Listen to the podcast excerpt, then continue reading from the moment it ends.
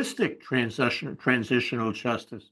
That's what we have today with uh, Danuta Pilarczyk, and she is Polish and she is in Krakow right now, uh, joining us by Zoom.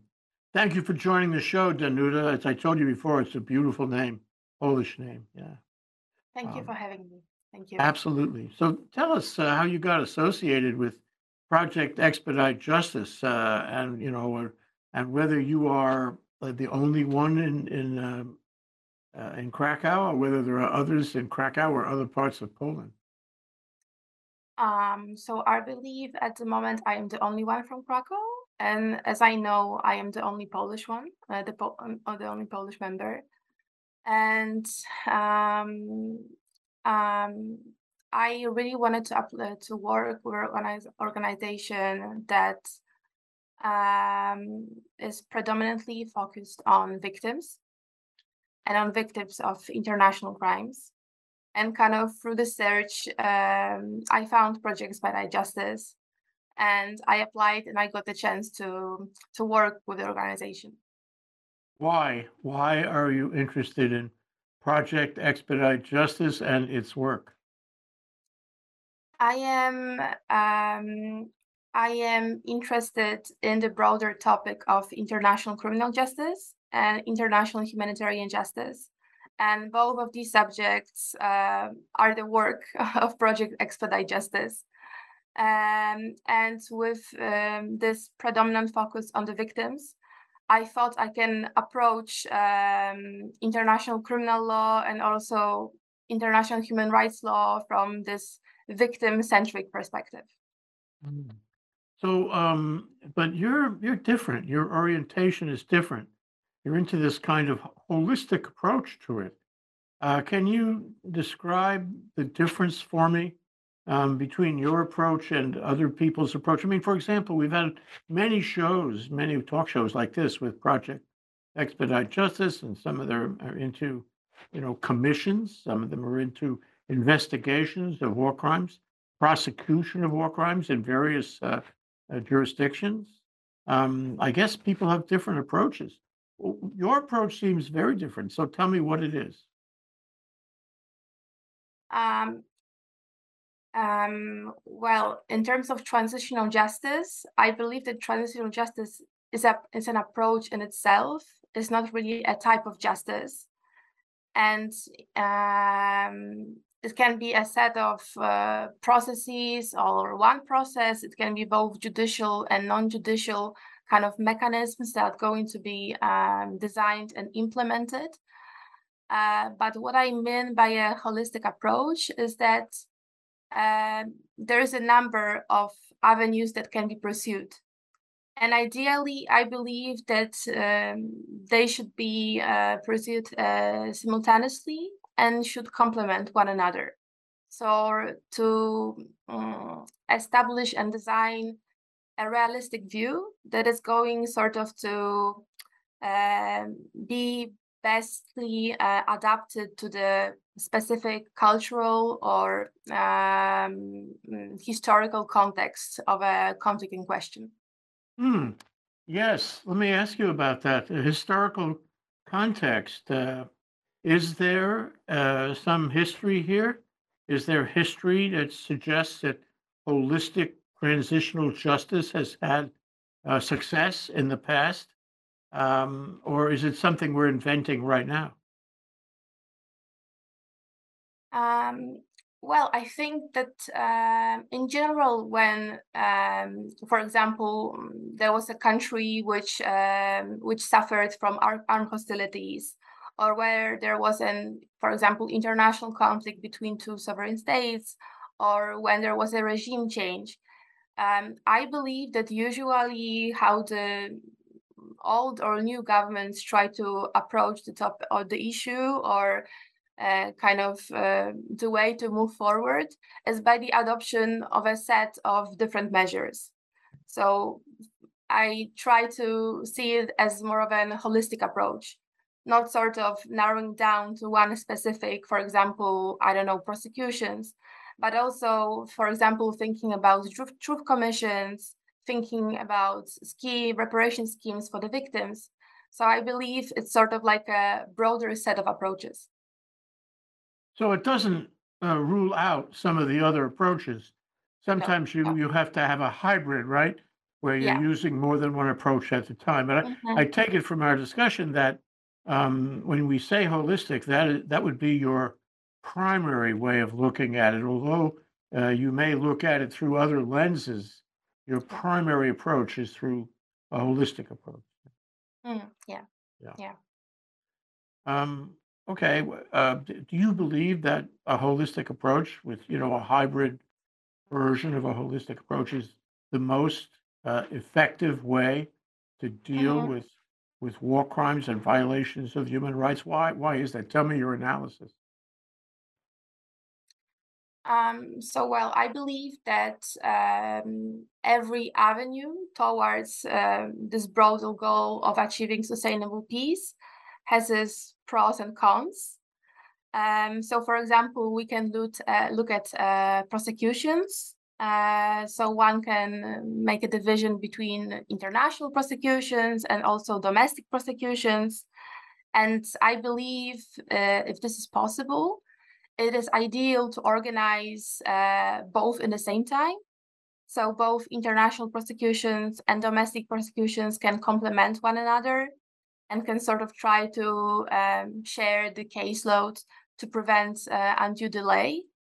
But there are some weaknesses in this um, approach to uh, transitional justice. And I believe that the sort of one of the main weaknesses is that the mandate of the court is limited. And the primary um, kind of emphasis is put on the perpetrators and on finding them guilty or proving um, that they committed the atrocities. And sort of, um, and in this approach, the victims um, are treated as tools uh, sort of for the case of the prosecution or the defense. And also the testimony that ca- they can share before the court is very fragmented. Um, so there are also other approaches that are a bit more victim centric. Uh, for example, truth commissions. And these are, mm, they can be a mixture of judicial and non judicial bodies, but usually they are non judicial inquirers. And uh, they sort of try to the members of the commission try to understand the root causes of the conflict try to understand the history especially if the conflict um, spread over decades. Uh, then they really try to also understand the societal divisions.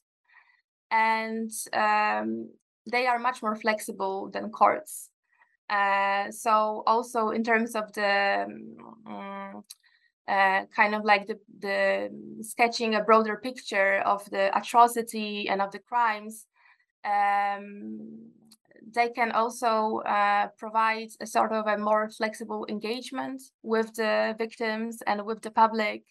Also, they can act even if, for example, there are court proceedings in a country and there is also a truth commission the members of the Truth Commission can act as intermediaries between the court and the local public.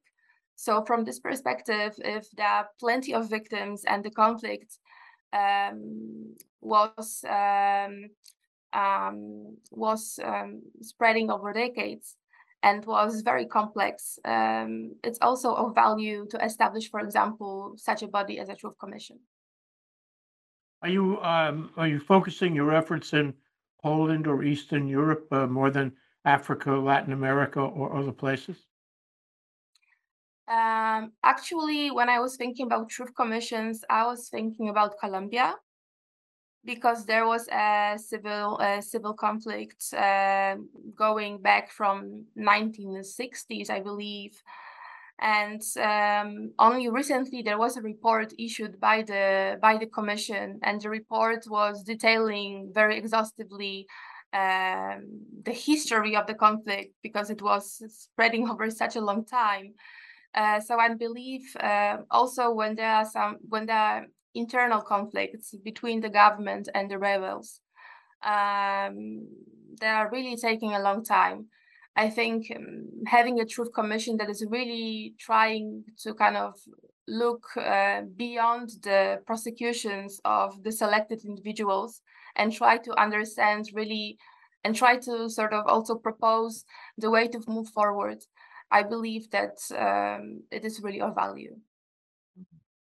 So, um, have you have you been there? Have you been to Latin America? I, I talked last uh, last time we talked to Stella. Did you meet Stella? Stella, um, I think his name his name her name is Pizarro or Pizzato in Italy. Um, she's in Verona. Uh, she's also with Project Expedite Justice. If I, uh, is it Sylvia? No, Or- well, uh, no, I Sylvia haven't Sylvia's in Spain. No. We've okay, met no. Sylvia too. Yeah. All you guys are great, by the way. Thank you. Have you have you traveled to Colombia? Have you traveled to, to No, I Africa? never. No, never been. Okay. No. So I, I want to talk about Poland for a minute. Poland has a sort of a rough history.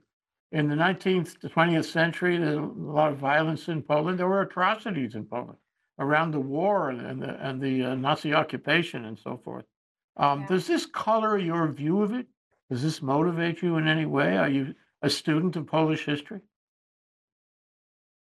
Um, well, of course, I used to have Polish history in school, uh, but actually, I would like to sort of use Poland um, as a example, one example of a case study for now, and I would like to talk um, about um, um, sort of um, and when I believe that the fundamentals of any talk or any more meaningful conversation about transitional justice is establishing kind of um, an open and inclusive debate about what has actually happened in the past.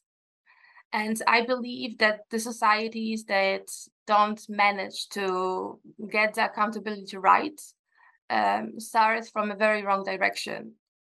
And um, it is important um, to sort of try to balance this desire of revenge but also uh, with this um, kind of um, uh, aim and goal of uh, healing the nation, of trying to unify a nation, trying to really engage the entire public in this um, broader debate. We have a word in uh, in Hawaiian, the Hawaiian language, and it is ho'oponopono, uh, which Mhm. is the same notion of healing. Um, Oh. but if you have healing and if you have holistic approach, aren't you? Uh, isn't it necessary for you to exclude revenge? Isn't it necessary for you to temper punishment that you would otherwise mete out? Um, you know, like after the war, there was uh, some people, some some defendants were put to death for what they had done. Um, would you not do that now? Would you uh, exclude um, uh, violent retribution? No, I believe uh, that also why should we look at uh, actually what the nation and what the victims desire and what the general public wants. Um, I also believe that uh, definitely international or domestic prosecutions are key uh, to sort of uh, bring this feeling of justice, of bring this feeling of of um, of mm, trying to to sort out what happened in the past and uh, move uh, move to the future. So I believe that mm, if there is this possibility of having prosecutions and there are perpetrators uh, that can be caught, I think uh, definitely a country or a government should consider um, having trials. Mm. And punishment.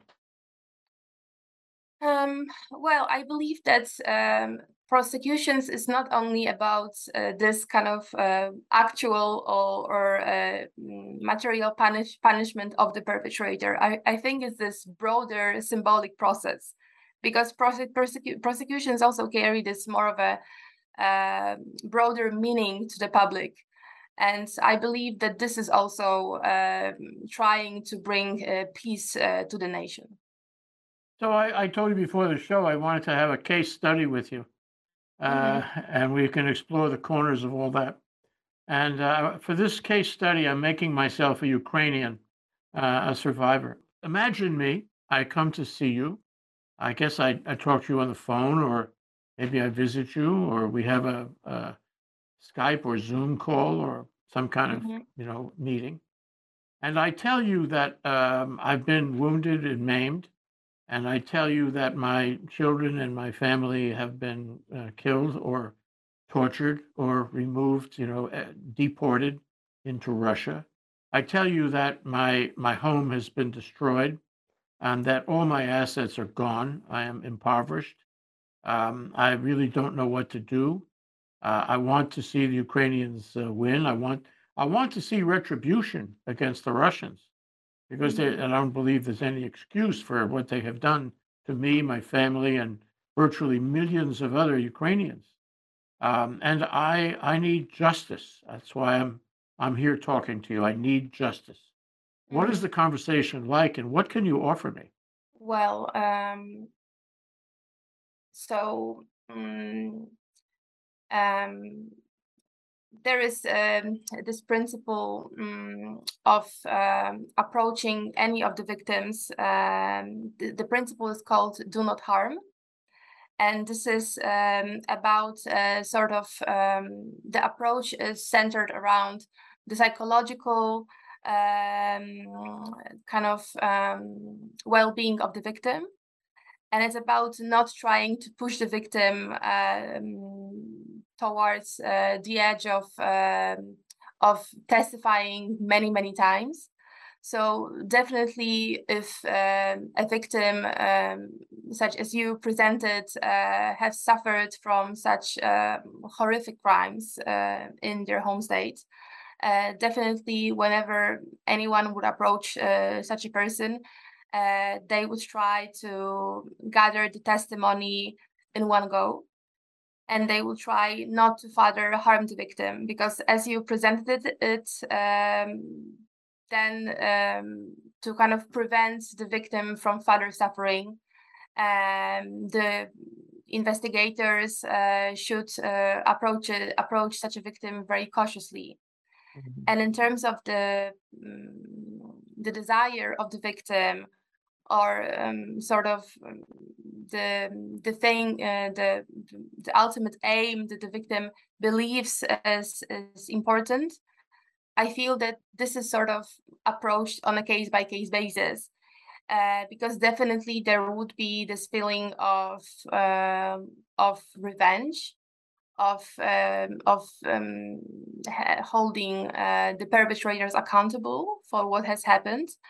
Uh, but one should also keep in mind that there are also victims because when it comes to, for example, prosecutions, uh, one has to remember that um, the perpetrators that are ultimately tried uh, tried in court is only a selected number of individuals that were caught and then also against whom the prosecution built a solid case. So there are also victims, for example, uh, whose uh, whose uh, perpetrators who perpetrated crimes against them, for example, were never caught. And this was also the situation after the Second World War II. Um, only a few uh, were actually tried. Some were never caught. Yes. Uh, so it's also important that, uh, unfortunately, prosecutions are not only this uh, this key to justice, and it's also important to have also other initiatives. Yes. Well, are you going to try in this conversation of ours, are you going to try to um, open the subject of forgiveness? Mhm, Because, you know, in some ways, uh, that 18 year old kid, uh, a Russian soldier who is mhm, doing atrocities, he's, in a way, he's being encouraged, if not forced to do what he's doing. Uh, he may he may go much further, you know, just by virtue of the human animal aspect of it. Um, but you know, if he was standing there in the street in Bucha and uh, and seeing them, you know, shoot people in the back of the head, um, it would be hard to forgive. And um, and and many other circumstances in Ukraine. That's just one of hundreds, thousands of examples. Um, but query, um, would you talk to me about finding room in my heart to forgive what has happened? I believe that there is going to be um, part of the society or part of the victims um, that will never really be able to forgive. Um, and I believe that um, this is sort of not the responsibility of those who try to bring justice uh, to also convince uh, those who suffered, because no one can um, put themselves into the shoes of the victim. No one can really experience what they have suffered. Um, I also believe that there are going to be victims who will ultimately uh, decide to forgive even though, for example, they lost a family or they lost lost a beloved ones. Um, so it's all sort of assessed on a case by case basis, and it's a very very delicate and sensitive subject. Uh, so, but this forgiveness can also come with time. It can also come uh, with, um, yeah, for example, with uh, different different avenues for accountability it can also uh, come from the broader public engagement and discussions about the topic, this sort of trying to engage in an open, open and inclusive debate about what has happened. Also, uh, the survivors, for example, who are willing to talk about uh, their experiences and their point of view, um, if they are, of course, um, in a position, for example, to share what has happened uh, with those who uh, did not experience and sort of like to show uh, their approach, um, their vision, or whether uh, there is any room in their mind or heart to try at least maybe not to forgive, but maybe uh, to understand also uh, the way in, in which the perpetrators um, tried or were were sort of motivated to um, maybe not, not maybe not to try to understand um, but try to look at it also from a different perspective well it strikes me that um, you know you must be under a lot of pressure to deal with the various outcomes that you can have you can make me understand. Conceivably, you could make me understand to the point where I I appreciate, you know, the human condition, and therefore I I I I, I regard what happened with some sympathy, some empathy, forgiveness. Uh, on the other hand, uh, you also imply that uh, we want to bring this to the attention of the community. We want the community to know about it. Um, and finally, uh, you talk about um, you know, prosecution and justice and punishment. Um, and you and you mentioned also early on that different circumstances uh, call for different approaches, a different mm-hmm. mix of all these these these missions, these goals. Um, but you know, uh, I think at the end of the day, for me, as I uh, appreciate you and Project Expedite Justice, I mm-hmm. am I am uh, I'm thinking of the uh, the Jewish slogan after the Warsaw uprising, the Warsaw massacre, you know, in the ghetto was never again. We must never let this happen again. And uh, for many years, you know, people, you know, not only Jewish people, but people of, of, of good heart re- remembered that and said, we are not going to let this happen again. We'll do what we have to do.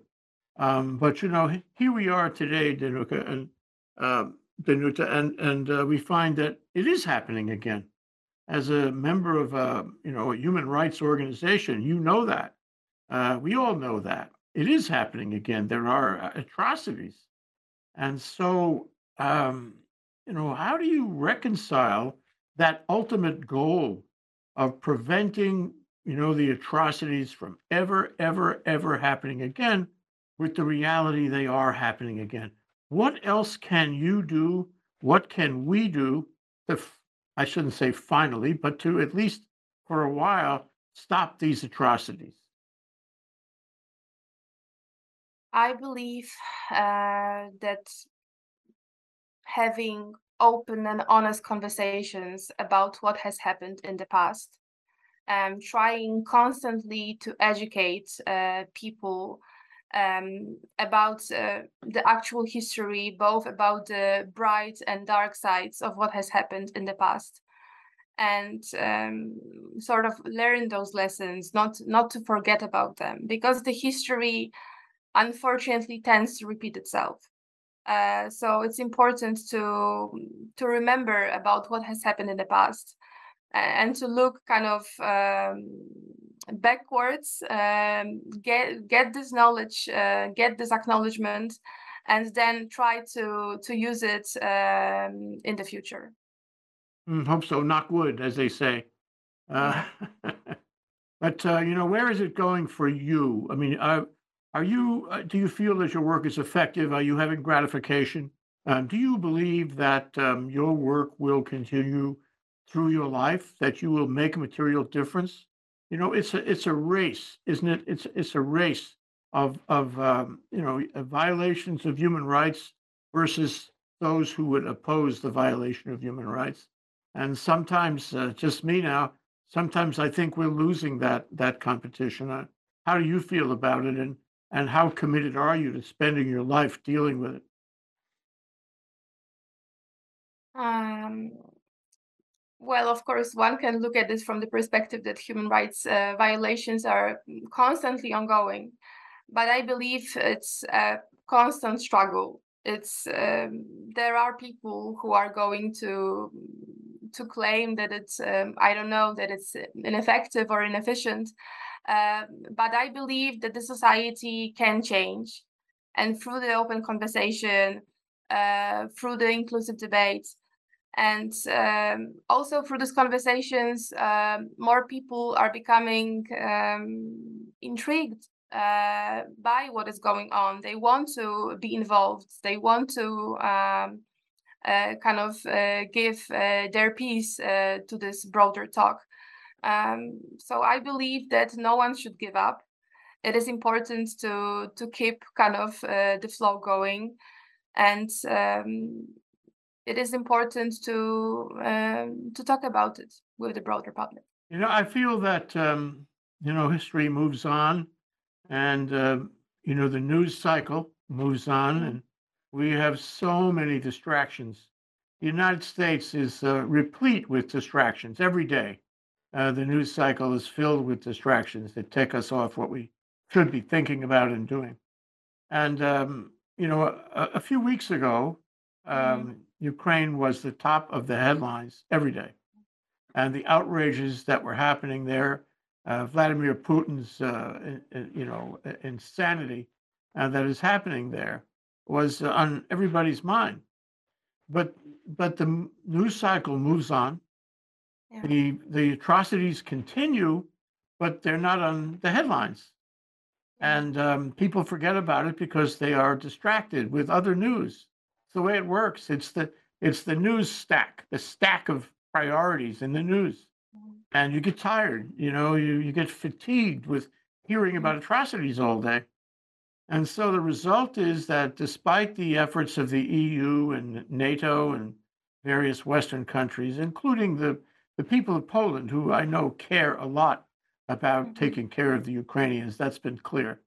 Um, but but it just seems to me that as time goes by, um, the interest of the world in Ukraine is less.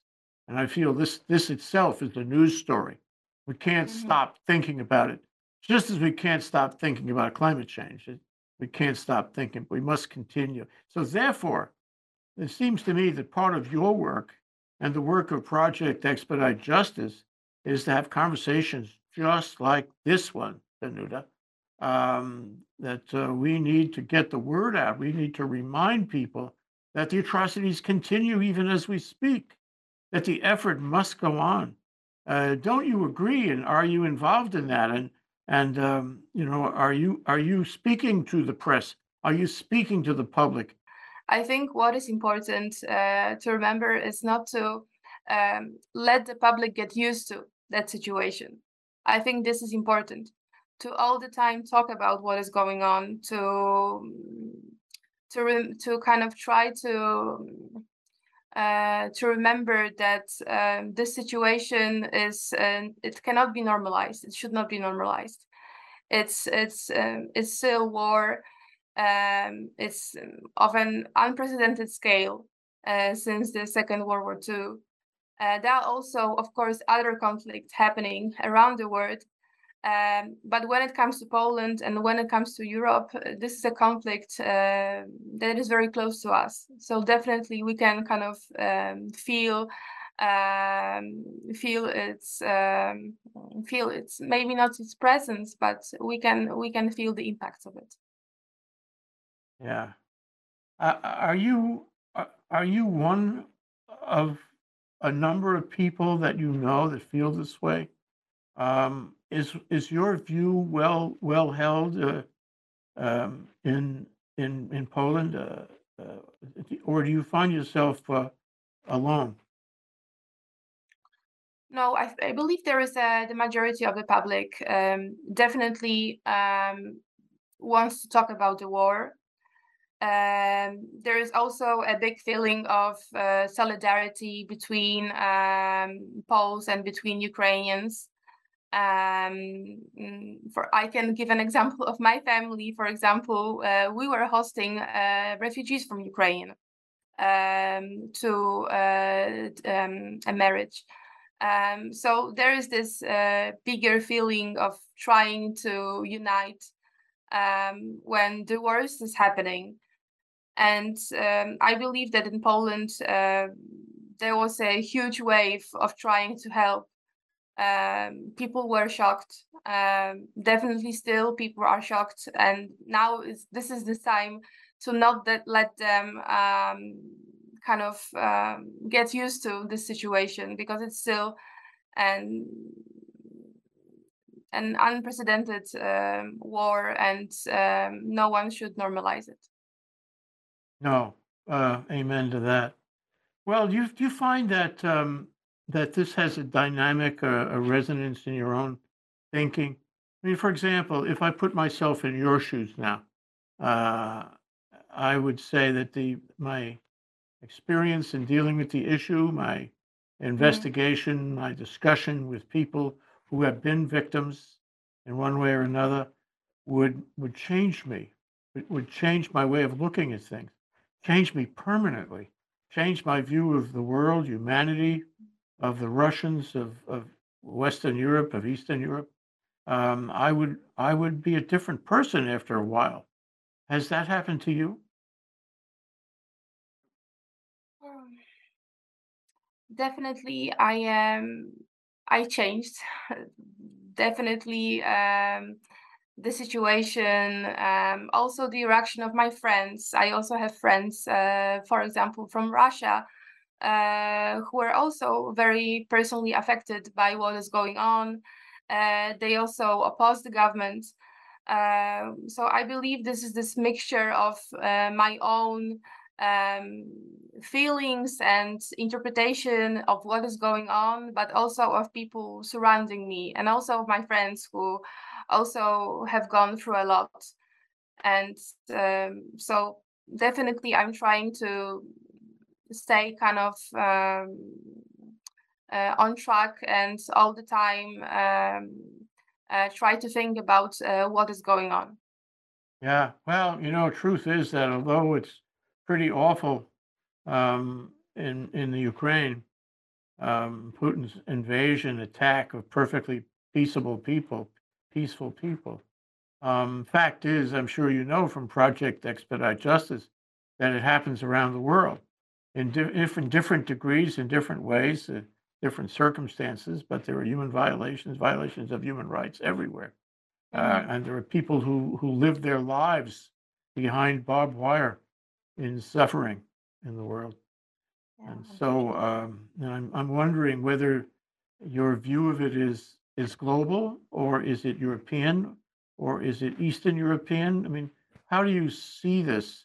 Is this a global thing for you or is it more European thing for you? I don't try to look at it from the perspective of a of a region. I try to maybe also it's not really um, from this kind of global purview, uh, but I am trying to look at each case in a separate way. And I also know that um, one suffering, for example, is not um, comparable or similar in any way to the suffering of someone else. And each conflict has its it's the roots of each conflict um, are very different and each society and each conflict really deserves to be studied in a separate way and receive uh, its own individual treatment and um, kind of um, this um, creation of a specific um, avenue uh, for for moving forward and for healing. And that's why i believe um, i believe the approach that should be pursued when it comes to transitional justice is really to approach everything from this holistic perspective and to try to look at the broader picture. Uh, but also remember that every conflict uh, has its own peculiarities and it's important to design the measures that are really um, adapted to this um, context of the conflict. You know i just a comment from me. Uh, I hear about these stories and and I give thanks and that I can wake up in the morning and, and not be the victim of um, this kind of human rights violation. You know, there but for the grace of God go I Mhm. and you and everyone. Thank you. And it's, it's hard for me to believe there are those who would spend their time violating the rights, the human rights of others. It's very hard for me to believe that. I'm sure you have the, the same problem. Okay, we're, we're about out of time. Danuta, can, can you just give your closing message to people in the United States? What should they be thinking about? Uh, what should their priorities be about this? What would you offer them to, you know, to have a, a, better understanding of what is going on in your world? I believe that um, that what is the key to sort of any approach to healing and to moving forward is to engage in an open conversation with everyone, with um, all the stakeholders uh, which are involved, not only in, for example, conflicts, but also when it comes to uh, societal divisions. And this, I believe, this is um, You mean societal divisions like we have here in the United States, those divisions too? we, also have them in Poland, unfortunately. Mm. Unfortunately, it's it's not only um, the problem happening in the US. Um, so I believe that um, trying to have those as inclusive and and o- as honest debates as possible. I believe that this is really the key to move forward and also to learn from the past mistakes. Thank you, Danuta. Uh, Thank. Danuta Polachek, uh, we really appreciate your joining us for this discussion, and we appreciate your work and your service to humanity. Thank you very much. much. Aloha.